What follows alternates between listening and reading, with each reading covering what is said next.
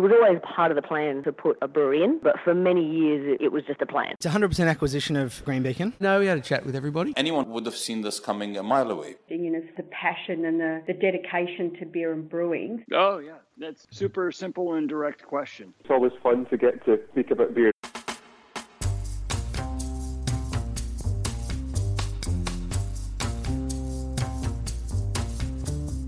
And thanks to our malt mates at Cryer Malt, I'm Matt Kirkegaard, and that's just what we're here to do talk about beer. In this case, making it, owning a business that makes it, and even not drinking it. As this week, I speak with Dan Dainton from Dainton Beer. You can read more about his background in the show notes, and we don't do what we often do and go right back into the early days of his brewing career because this chat really digs a little deeper into the evolution of Dainton beer, drawing on senior journalist Claire Burnett's recent article about Dainton and their expansion. In this chat, we talk industry changes, crowdfunding, business evolution, and a whole lot more. And as you'll hear, Dan can talk even more than I can. I hope you enjoy the chat.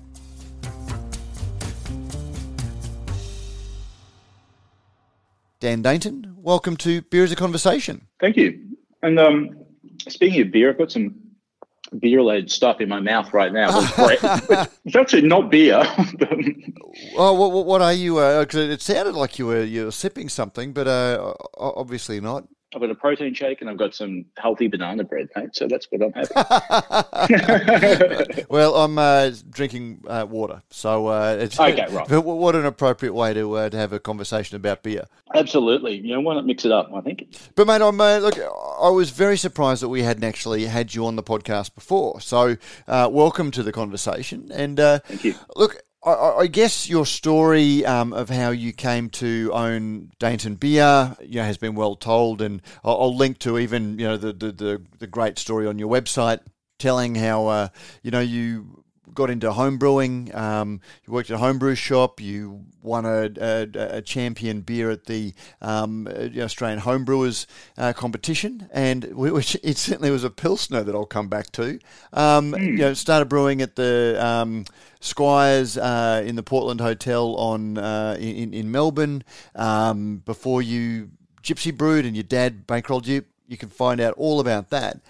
I, I, I, guess for this chat, I wanted to dig a little bit more into what you've seen during that time. Um, mm. You know, like as I said, you, you first won uh, in 2011, 10 years ago, for a Pilsner, um, which was an interesting beer given that was probably you know, well into the bitterness wars, um, you know, of, of the early days of craft.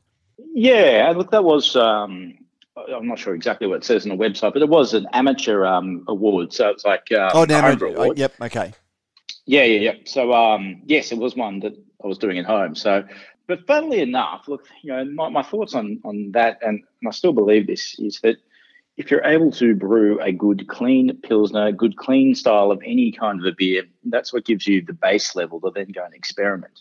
Um, I've always believed that. And our um, head brewer Cam, um, I remember tasting his Pilsner um, at his previous brewery years and years and years ago. He doesn't even remember me coming to visit him, but um, I did. And he just made exceptionally good, clean beers. And I knew that if he could do that, then adding a couple of hops and a few other bits of flavors, um, we do a little bit more than that. But, you know, we had the basis, we had the foundation. So, um, it's important. Absolutely, but I, I, guess I was drilling into the fact that when you look at some of the um, creations that we've had out of Dainton over the last, you know, 12, 18, 24 months, we're not in Kansas anymore, Toto.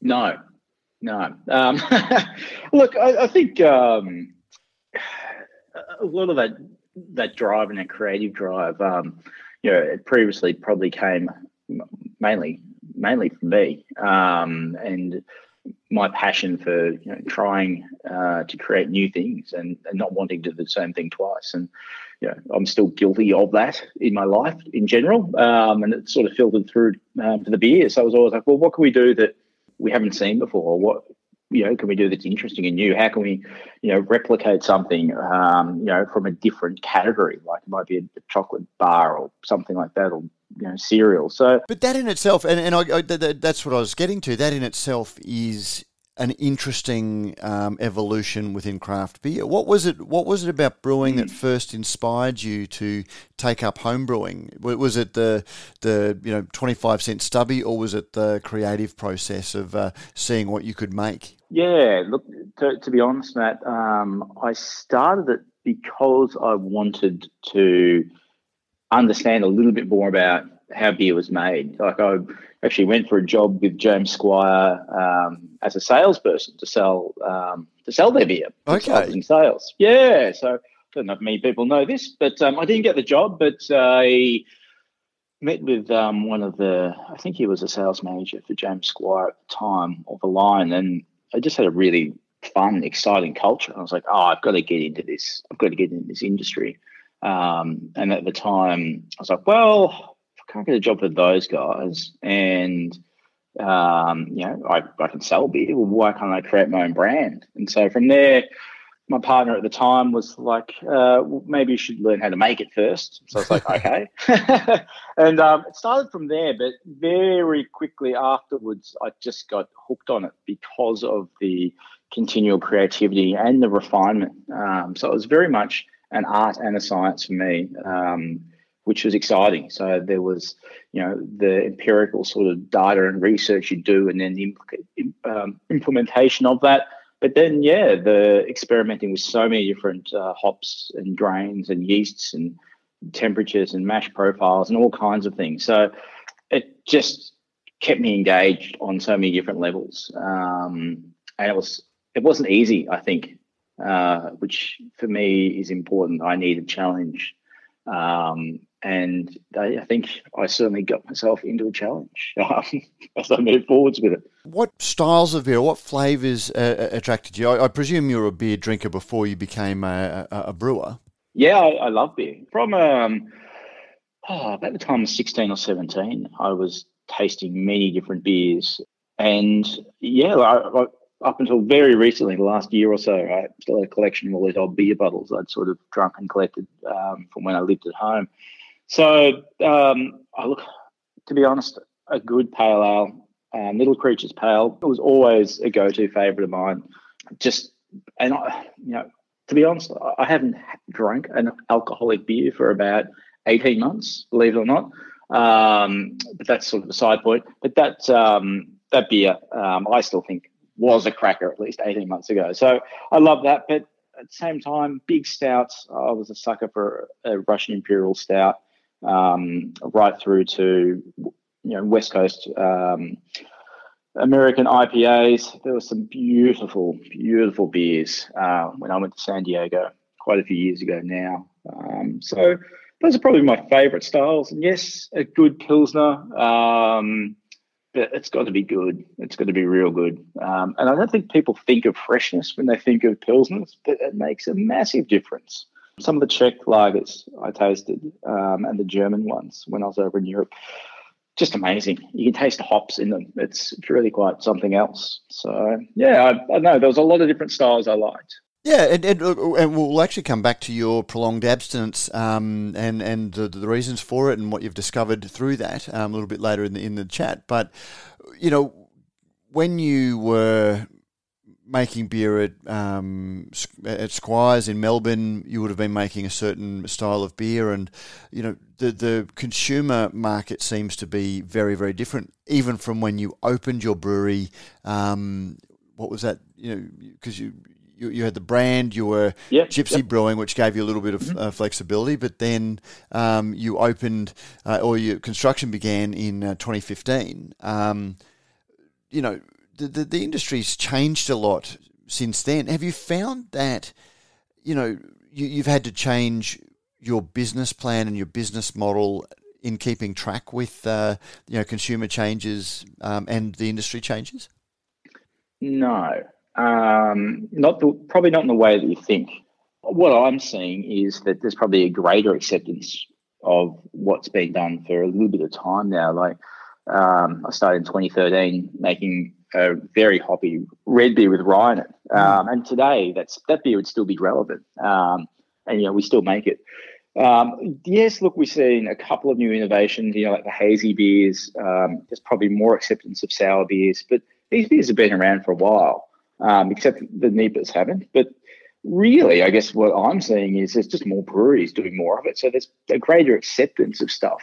I don't know if there's that much that's new that's really relevant, like you know, chocolate pretzel beers and you know, honeycomb uh, chocolate bar beers and beers with Skittles in them. Whoever did that one, that wasn't me. Um, you know, they're kind of look. Let's be honest. A lot of them are gimmick beers. You're not really going to sit down and drink more than one or two of. But I, I guess that's the um, what what I was drilling down into was there were. Oh, I guess there were gimmick beers during the height of the um, bitterness wars, um, where people trying to, or and we also had the BrewDog trying to make the most alcoholic beers and those sorts of things. But mm. you know, breweries in the you know in, in the first um, decade uh, of the 2000s tended to launch with a core range. Um, probably even that was Yep. into the uh, you know that was a more traditional craft beer core range of maybe an amber, a pale ale, um, you know, Stout, uh, stout. Um, the, the the launch of Stone and Wood, we started to see the you know summer ale now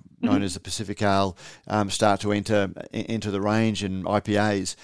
But these days, you know, again, does does um, Dainton still have a core range? We do, um, and it is well. We've got sort of from the bottom up. We've got a hazy pale ale. There's a blood orange New England rye IPA, which is completely normal. Um, then we've got a hazy IPA, the Jungle Juice. Then there's a West Coast IPA at seven percent. So they're a main core range. We are um, looking at introducing. We'll introduce our Flamingo Sour as a core summer range. Um, and then uh, we've got the Imperial core range, if you will, which is uh, a 10% Imperial New England IPA, and our, uh Russian Imperial Stout, uh, the Dark Lord as well. So, yeah, I think if you compare those to, you know, say, and I'll just use this as an example because I remember when these guys started. Um, Mornington, when they started, um, yeah, they had, I think, um, you know, and if AG's out there listening, um, or Maddie B, you can correct me, but it was something like a, a brown ale, a pale ale, a lager, and geez, what else was it? There might have been a wheat beer, and maybe they didn't have that lager until later. But there, yes, there were three or four very, very stock standard um, styles of beer, and that wasn't that long ago. I think oh, I was at the homebrew shop, so maybe that was nine or ten years ago.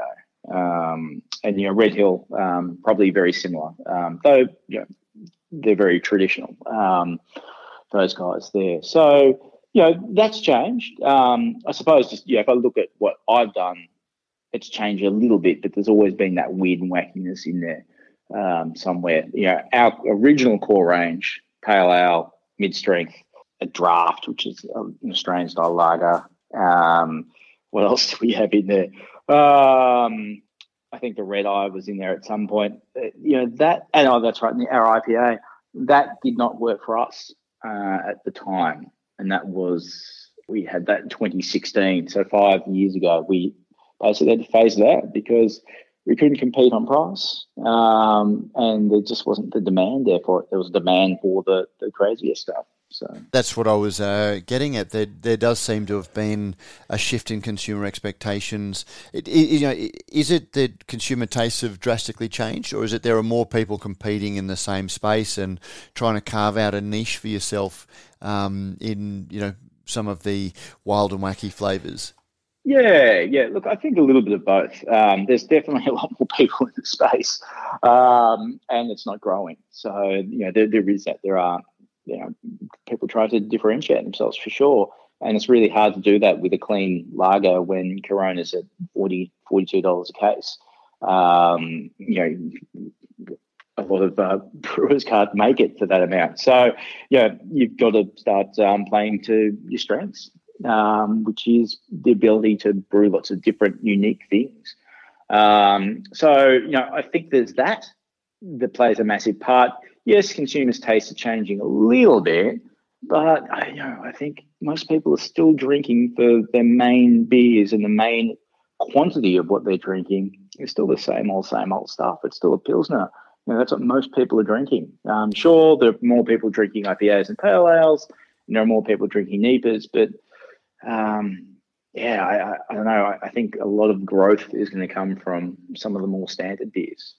I'm interested to hear you say that craft beer is not growing because I've been saying, if, if I understood what you said correctly, because I've been saying that for a little while now that e- even if it's expanding through the golden ales and things, um, craft beer doesn't seem to have um, expanded. There seems to be more and more people, more, more and more breweries crowding into, you know, niches um, and, and, and competing for there. And there does seem to be a lot of um, the, I, I won't call it innovation, but a lot of the um, new entrants are going for um, lagers or beers that have some form of celebrity gimmick. We've seen the, um, you know, the, the, the beer from Mighty Craft where they've partnered with um, influencers. Um, you know, we're, we're seeing uh, a, a lot of lagers created that have some form of brand gimmick um, to them.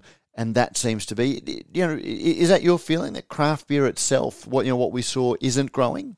Um, look, I, I think that term craft, that's always a tricky one, isn't Well, it? Like, you know, what, what is that? So um, I'll answer this very cautiously. Um, look, I, I think the segment's actually growing. Craft um, is actually growing. However, where is it growing and who is growing it within it? Um, and, you know, I'm talking about like, you know, is, um, and, you know, I still love these guys, so don't hate me, but, you know, is Pirate Life still considered a craft beer?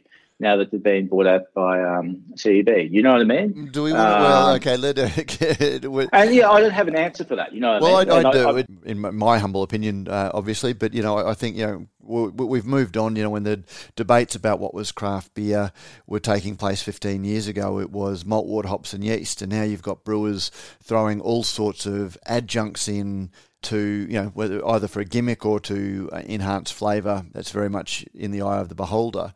Um, but you know, independence or local seems to be the where, where the fight is. The um, I, I don't even know. You know, craft beer seems to be a marketing term that you know you've, you've got your mainstream traditional, you've got your premium, and then you've got craft, which just is a branding term uh, in my view. Yeah, and look, I think that's a that may be the safest way to, to use it, and like maybe the most legitimate way to use it. Really, like because for me, it, it actually comes down to a flavour. Um, when I think about craft beer, Mm. if you know if it tastes like you know if it's got a lack of flavour and it's you know um, just not really up to the standard of quality that I'd expect, then you know that that may influence it. But that being said, there are plenty of people out there who make independent, local, small produced craft beer that's just below average. Um, you know, and I don't know. Okay, it's craft, but does it meet that quality standard? And you know, maybe they're making a lager that tastes exactly like one of the big boys. Is that craft still? So, yeah. Anyway, look, and, and I- all, all of which is why I think craft is relevant these days because, as you Yeah. said, like I, you know, I, I had a cracking um, rice lager. Um, you know, at, at two different breweries, craft breweries, small independent craft breweries, that um, you know, no one would have. You, you wouldn't have seen any brewery launching in 2005, um, for example, when lagers were on the nose, but they, they were proudly doing it, and it was being well consumed. And I, you know, yeah, yep. um, uh, we we seem to have moved on to other um, debates about you know trying to put fences around other parts of the industry. Um, so, so not looking at craft, but do you think the, you know, the indie beer space is is actually growing, or you know, is business tough for uh, a brand like Dainton?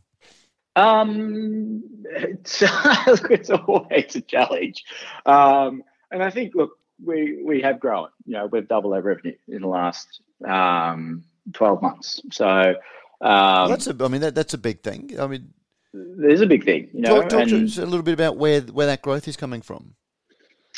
Uh, yeah, look, um, it's it's kind of across the board. So look, um, if we look at the two sort of main segments of the company, which is really you know internal sales and the tap house, you know that's actually um, done an, an amazing job even through um, COVID down in Melbourne. It's um, it has it has doubled as well. You know, to, but it's a smaller um, percentage of the overall company. our external um, distribution has grown a lot, and you know that's due in massive thanks to um, Todd Barrick, our sales manager, is driving through um, the blockades and basically landed in um, Melbourne. Uh, geez, when was it? It was the start of March, I think, end of Feb.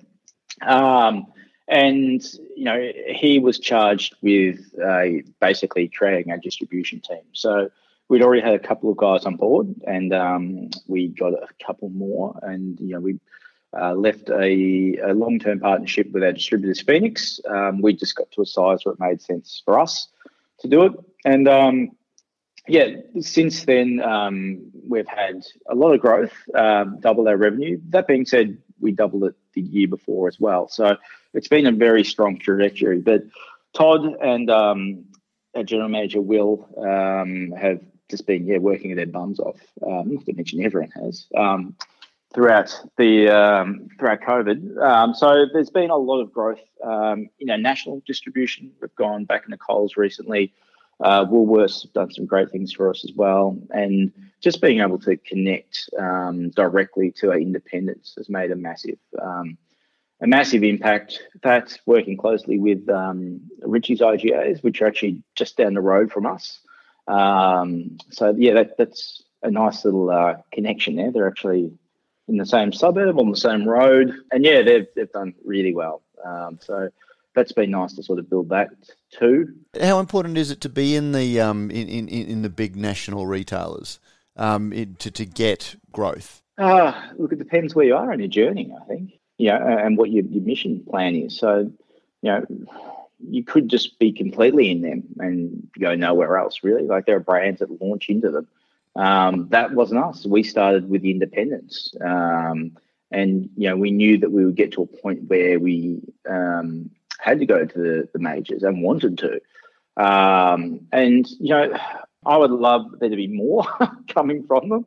Um, however, I'm also very mindful of something um, Benny Kraus said um, years ago, I think at one of the BrewCons or one of the conferences, he said, "Look, you've just got to be mindful that if you've got too much of uh, percentage of your um, sales and revenue going towards them, you know, what happens if something goes wrong? Um, what happens if they pulled away for some reason? Um, so I'm very mindful of that too, just how spread we are um, across the different sectors and different markets. Um, so export's another thing that we do as well. So um, yeah, look, I, I, think you know to answer that question, yes, it's a, a critical part of, of your growth. You know, you, you, need it. You know, they reach more people. Um, you know, one of the really important sort of what would you call it? Uh, points, I suppose, is people come and uh, are you in Dan Murphy's? You know, it's like, well, yeah, we are. Um, before that, um, it was really challenging for us to go, okay, we're in none of the majors, none of the retail chains people ask where they could buy us. It's like, well, where do you live? I live such and such. Okay, um, I've just got to check if we're in, um, you know, the local bottle shop there and what stock they've got. So, know, th- those years were tough um, when people wanted to buy your product, but you didn't have a consistent, um, you know, outlet for it. So, yeah, that's one important aspect of it, I think, is having that consistent supply um, to the end consumer.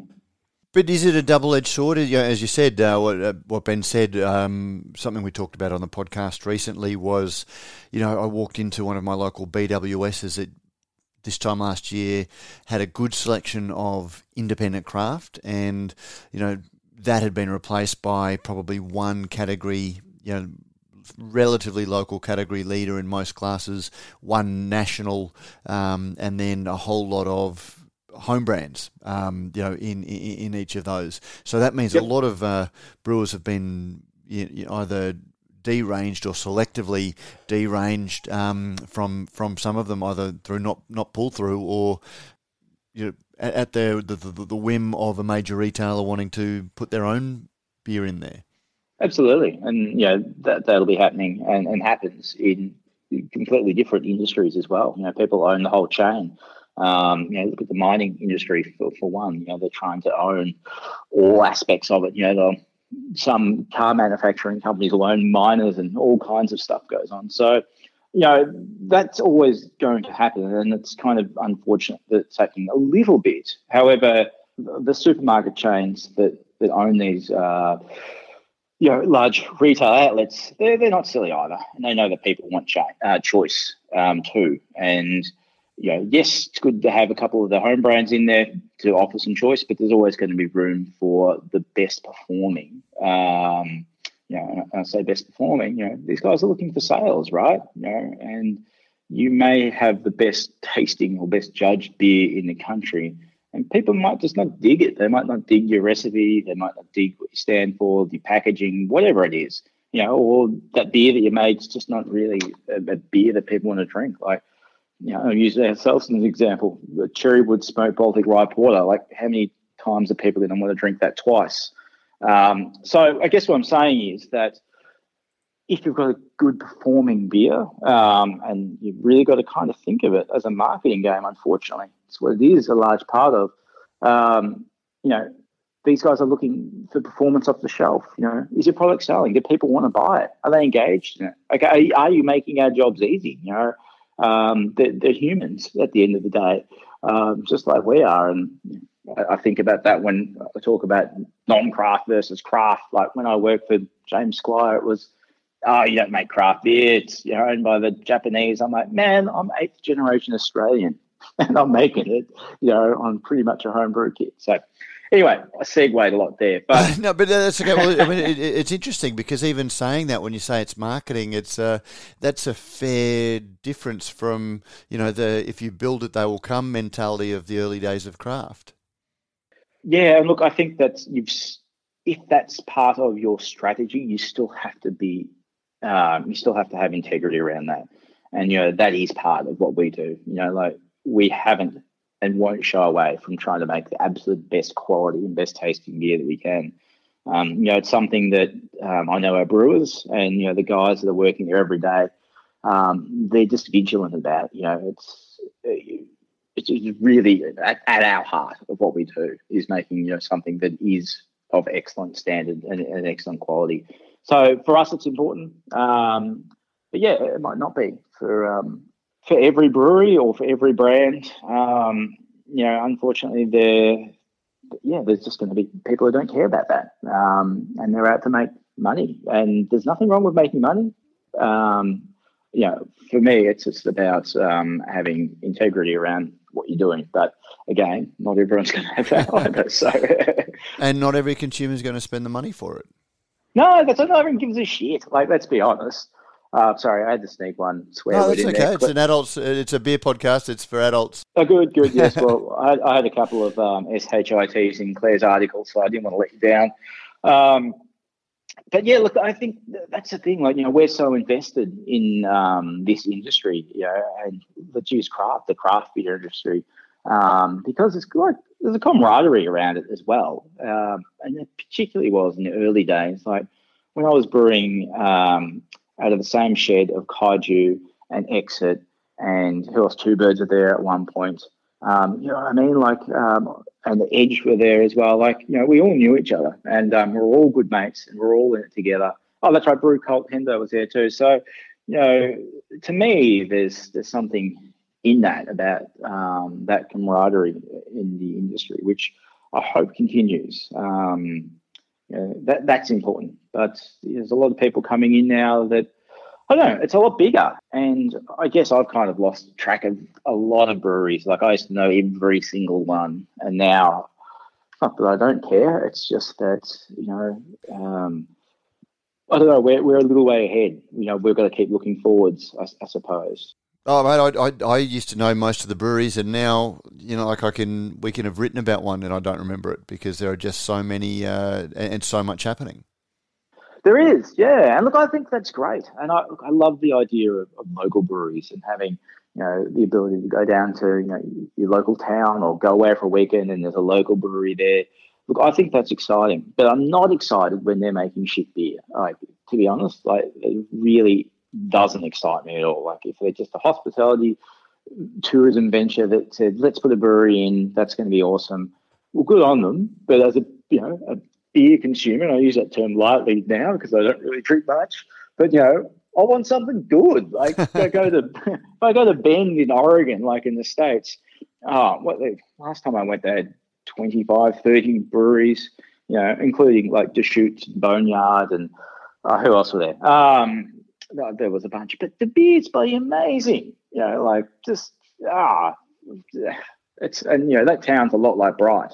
Um, you know that kind of an area. It's uh, beautiful little town. Well, it's a lot bigger than Bright, but um, yeah, that's that's what excites me, and it's just a real, real, just love and passion of their product and what they're doing. Not just oh, let's make some bucks by opening up a, a brewery um, because there's a nice juicy tax um, excise rebate now. Like I, I don't know, I don't think everyone's got their heart in the right place, so that's okay. But yeah, as a consumer, it's um, can be disappointing sometimes. Yeah, and mate, one of the other things I wanted to chat to uh, you about was you were one of the early movers in terms of um, equity crowdfunding. We've seen a bit of a, a rush of them now. I was interested that you'd told Claire that it was probably something you wouldn't do again. Yeah, and um, yeah, I'll, I'll, make it very clear that you know Birchal and the guys there, in particular Matt um, worked with us very closely. They were just absolute professionals and just legends of people. So um, nothing to do with with those guys. Um, you know, Matt's even a shareholder. So there you go. Um, but look, that, that, experience is actually really good and very rewarding, and I would recommend it um, to other people starting out. It's probably more just where we're at now, um, and going look. Not, not really wanting to give away any more equity in the company at this stage. That's probably about it. How much did you give away? Because you, you, from memory, you raised two hundred and fifty thousand. Yes, it was just under two hundred fifty thousand. Yeah, so I think it was two point one three percent. Oh, so it was just a, like it was a it was a nothing compared to some of the ones that. Not much. No, it wasn't much. When you look at some of the uh, amounts that other brewers have raised, you wish you'd actually gone for more to to really um, you know roll up the capital.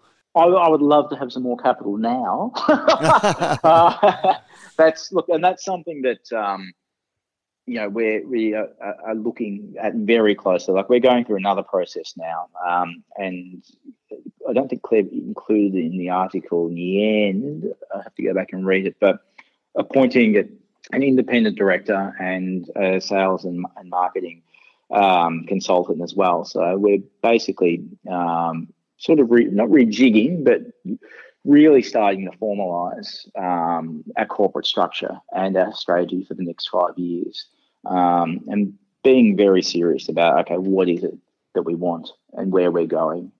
That process um, is taking up a lot of our time, um, and it's also hopefully can come out with some clarity so we can see um, where our ROIs are going to come on uh, if we take on any more debt. And you know, when I say debt, uh, we're still completely fully funded um, independently, except for the crowd um, share funding scheme. So, yeah, but for me, that's you know, this is something that's between uh, Dad and I. Um, you know, the the two main shareholders, and we have um, given some small equity to some of our uh, key key staff as well. Um, but yeah, for Kevin and I, look, we, we'd been at loggerheads for quite some time about, you know, how are we going to expand this thing? Are we going to expand? You know, what is it that we want? You know, if we want to keep growing, look, at the rate we're growing, it's pretty evident that we're going to actually need to expand, um, you know, a lot, uh, invest a lot more in capex, more than we thought that we would. However, we want to have a clear pathway um, for our ROI. So it's a it's a big process, and um, yeah, we're both just reluctant to um, go borrowing any more capital at, at the moment or um, doing any more CSF stuff until we've got a clearer idea of where we're going. And um, that'll probably be in the next three to six months as we work through this process. What's the downside of um, crowdsource funding? Because I know that you know once you take it on, you have to start reporting um, publicly. You need to file reports with um, ASIC. I mean, is that both a financial burden and also you know people get to you know have access to how the business is going? Um, no, look, it's it, it's not a massive time um, consuming, consuming uh, effort. And look, I say that, um, and you know, Will, our general manager, does most of it, so it probably is more so for him. Um, but look, it, it does um, make you more accountable, which I don't think is a downside. Um, again, for me, it's like, look, if we were to raise another 250 or 500, you know, it's, it's like, okay, well, when does it stop if we give it away another 2% or another 6%? I guess what I'm looking at is the equity as well. Um, would that equity perhaps be better off being spent or awarded to, uh, say, another investor, someone who's had industry experience, perhaps, or relevant experience who could actually come on and help us grow? So perhaps that is one downside is that, yes, you've raised the capital, but there isn't that sort of level of, say, investor experience that can help you grow, if that makes sense. So I don't know if someone came along who was, I don't know, ex um, Stone from America or something like that, and he said, "Look, this is how we did it, guys. I want to buy, you know, I want in twenty percent or something of the company." Um, as an independent, but you know, I really want to help you guys drive it. You know, our values align, etc., etc. Something along those lines, I think, is where our mind is at. It's like, well, you know, we are open to that idea um, of you know giving some more away, but it's got to be to someone who we think can help us uh, grow the company and point us in the right direction. So um, it could be someone like that in the CSF, though it's more of a retail kind of equity buying, so it's it's, it's fairly different, I suppose. If that answers your question, Matt. Now, the other thing, and you, have alluded to a few times, is that you're, you know, for a person who owns a brewery and, you know, was a brewer, you're not actually drinking yourself, um, which is mm. rather, uh, you know, apropos in uh, uh, dry July. Did, are you happy to talk a little bit about that decision? Absolutely. Yeah, absolutely. I've always always been one to do things a little bit differently, Matt. So um, I think embracing that as well. Um, you know, why not just stop drinking? Um, but no, look, that probably came around. It's been been quite a few years where it was just um, it, it's just so easy for me to to drink. You know, like it was my job. I, a lot of what I did was um, beer promotions. Um, so I'd be out, you know, socializing, drinking, schmoozing, all that kind of stuff. Which you know, people are like, oh, it's a dream. I'm like, look, it is a dream, but with it seven days a week, uh, 365 days a year, you know, I'm not complaining. But you know that amount of um, booze that I was choosing to drink, and I say that I was choosing it because I was, um, was just starting to have a toll. And then, yeah, I could just see how it was just um, impacting a lot of other areas of my life in a negative way. And I was like, okay, I just need to get it under control. And I struggled with getting it under control for years. I was going to ask you that. So it wasn't a matter of just being more mindful of your drinking. It was, you know, easier to not drink than to reduce the amount? Yeah, so um, I had been trying to reduce it, and I would go through periods where I was really good, and you know, um, you can ask. Oh, geez, there's a couple of times I went to WA where I'd have I'd do a, a week long beer tour, and I'd basically I'd been in the middle of six weeks of no drinking, and I was at beer events not drinking. Um, my poor rep at the time, and I did it in Victoria once too. And I was out at dinners, and um, people were like, "Oh, you know, I'll get you a beer," and I'm like, "Oh, you know, I'm not drinking, um, you know, for the next six weeks." And I'm like, "Oh, okay." So there was times where I was doing that, but I found I just kept going back, um, and I just drink just as much, and I just feel terrible about myself. I'll be like, "Ah, oh, I've just done that again," and you know, I'm talking about drinking, but this was my whole life. Um, you know, I'd be stuffing up in other areas too, Matt. So it wasn't just the booze; it was something a little bit deeper rooted than that. But anyway, um, yes, it got to the point. It was start of um, last year, so it was about two weeks before the COVID shit hit the fan in Melbourne, and hit the the fan uh, fairly big time. I had decided. Um, I had a coach who I'd been working with for about oh, three months before about drinking less and just getting my stuff under control. And that had been pretty good. But I'd been in Bali for a week, I think, and just I came back. I'm like, no, no, no. I need to. I, need to do something a bit more than just trying to wind it back. Um, and yeah, I, he said, well, you know, what do you think you need to commit to? And I said, um, I don't know. I think if I can do 60 days of no drinking, I think that'll be pretty big. And like, you know, it doesn't sound like much, but that was longer than I've ever done. I think in since I was 15, maybe, you know, and I'm 39 now. So um, it was huge. And, you know, he was like, well, what are you going to get from doing that? You know, what are you going to find? And I knew that I was going to find out who I was again. And I think that I just lost that.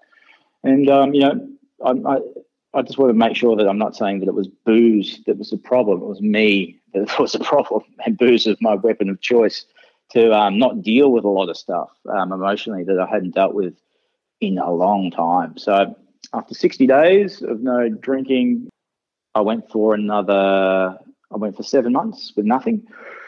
And yeah, it was just amazing the amount of um, shit that came up that I had to deal with. Um, and I'm so grateful that I did um, because, yeah, I, I kind of got myself back and I got my life back. Um, and I'm at a point now where I can have a beer or a wine um, and really enjoy it. You know, I can have one, I can have three, I could have five, whatever. Um, I generally only have one or two. And then, you know, I might not touch it, touch it for another month or six weeks or whatever. So, yeah, I, was just able to get my my choice and my power back around that. So, yeah, it was a pretty massive um, journey doing all that throughout COVID in a house by myself with no one around. It, it was pretty big, man. And at the same time, about almost exactly at the same time, um, I was diagnosed with adult ADHD. So that was really interesting to to look at that and how that impacts impulsivity as well, which was a large part of you know what I was doing. So mm. yeah, it was a pretty pretty big eighteen months. With zero alc being such a hot button issue at the moment, or a topical issue, do have have you experimented with zero alc beers? Have you uh, been drinking them yourself? I drink one every day. um, yeah, I, I love it. And to be honest, I think I started drinking Heineken Zero pretty much straight away, and it was just something to have. You know, it tasted you know, after you haven't had a beer for a while, it tastes like beer, you know, and um, it's just the alcohol that you don't get. It's still got the beer flavor. So um, I still have one every day, um, pretty much. Um, and that's my treat. It's like, well, at the end of the day, I'm like, great, want an alcoholic beer? I'll have one. Um, and I love it because it still tastes, you know, the big drop one, it's a favorite of mine right now.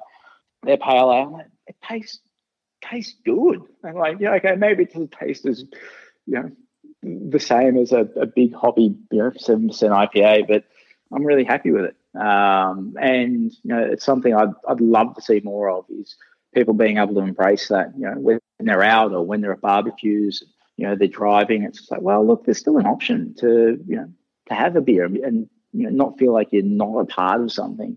And yeah, I, I don't know. I, I think it's great. I guess one thing that has changed a lot for me, Matt, is that there really isn't that drive for me to go out to have a beer and catch up with mates at the pub. And I think that's probably been the biggest realization for me is the, the booze not being at the forefront of my social life. It's like, wow, now what do I do? So, yeah, that, that's been a big changer um, for me um, to go, okay, well, geez, what, what do I do?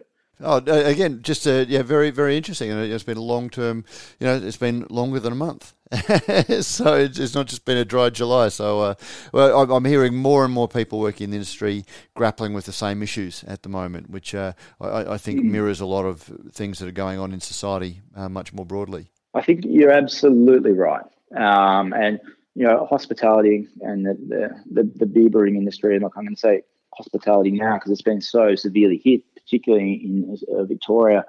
Um, that's a hard job. You know, my hats off to people who work in that um, industry. It's tough. Like, yes, they choose it. Um, it's a hard gig, and look, you are surrounded by booze and other other drugs as well. Um, and you know, it's it, it's tough. It's it's high stress. You know, you're dealing with people who are intoxicated as well. So, you know, those guys, um, you know, they they do do it tough. Um, and yes, there are a lot of people in that industry that drink probably more than they should, and you know that same in the brewing industry. Um, and yeah, I'm saying that as a uh, as a brewery owner, I uh, I get the, the contradiction of that. However, for me, you know, the one thing that keeps me in it is people have a choice, you know, and if they want to choose to drink, then you know we offer them a range of you know what I think are some of the best quality products um, in Australia. And yes, a non-alcoholic beer is on the cards for us, and it's just an absolute must for me. It's like, look, if people want to choose to drink, you know, here are the here are the best choices, in my opinion. If they choose to not drink, there's other choices, and that's completely fine too. You know, um, so for me, that's really important. It's that freedom of choice thing. Um, and you know, if I ever saw anyone shaming someone into drinking, I, I, I just, I'd be sick. I, I, I hate that kind of behaviour. It's just, it's really not for me. And you know, it probably was in the past, um, but I don't know. You know. Choice for me and freedom of choice. That's my biggest value as a person, um, and something that is one of our biggest ones as a company as well. So, yeah. There you go. Well, mate, it's been great chatting with you. Thank you very much for joining uh, us for this conversation about beer and pleasure, not beer. yeah, I'm going to go have a non-alcoholic beer right now, though. Good on you. Uh, well, Dan Dainton, thank you very much, and uh, all the, all the best as you uh, you know, continue your plans for expansion. Thanks, Matt. Really great to speak to you, mate, and take care up there in Queensland. Um, hopefully, can get up there soon and catch up for a, a non-alcoholic beer. And it won't be at BrewCon, unfortunately. No, that's a bit sad, mate. It yeah, is. Um, it is. Um, but uh, look, for some crazy reason, I booked a holiday in the Gold Coast at that time anyway. So um, if you're around, Mate, catch you up. Catch I, I, I, my calendar is open, so hopefully we can.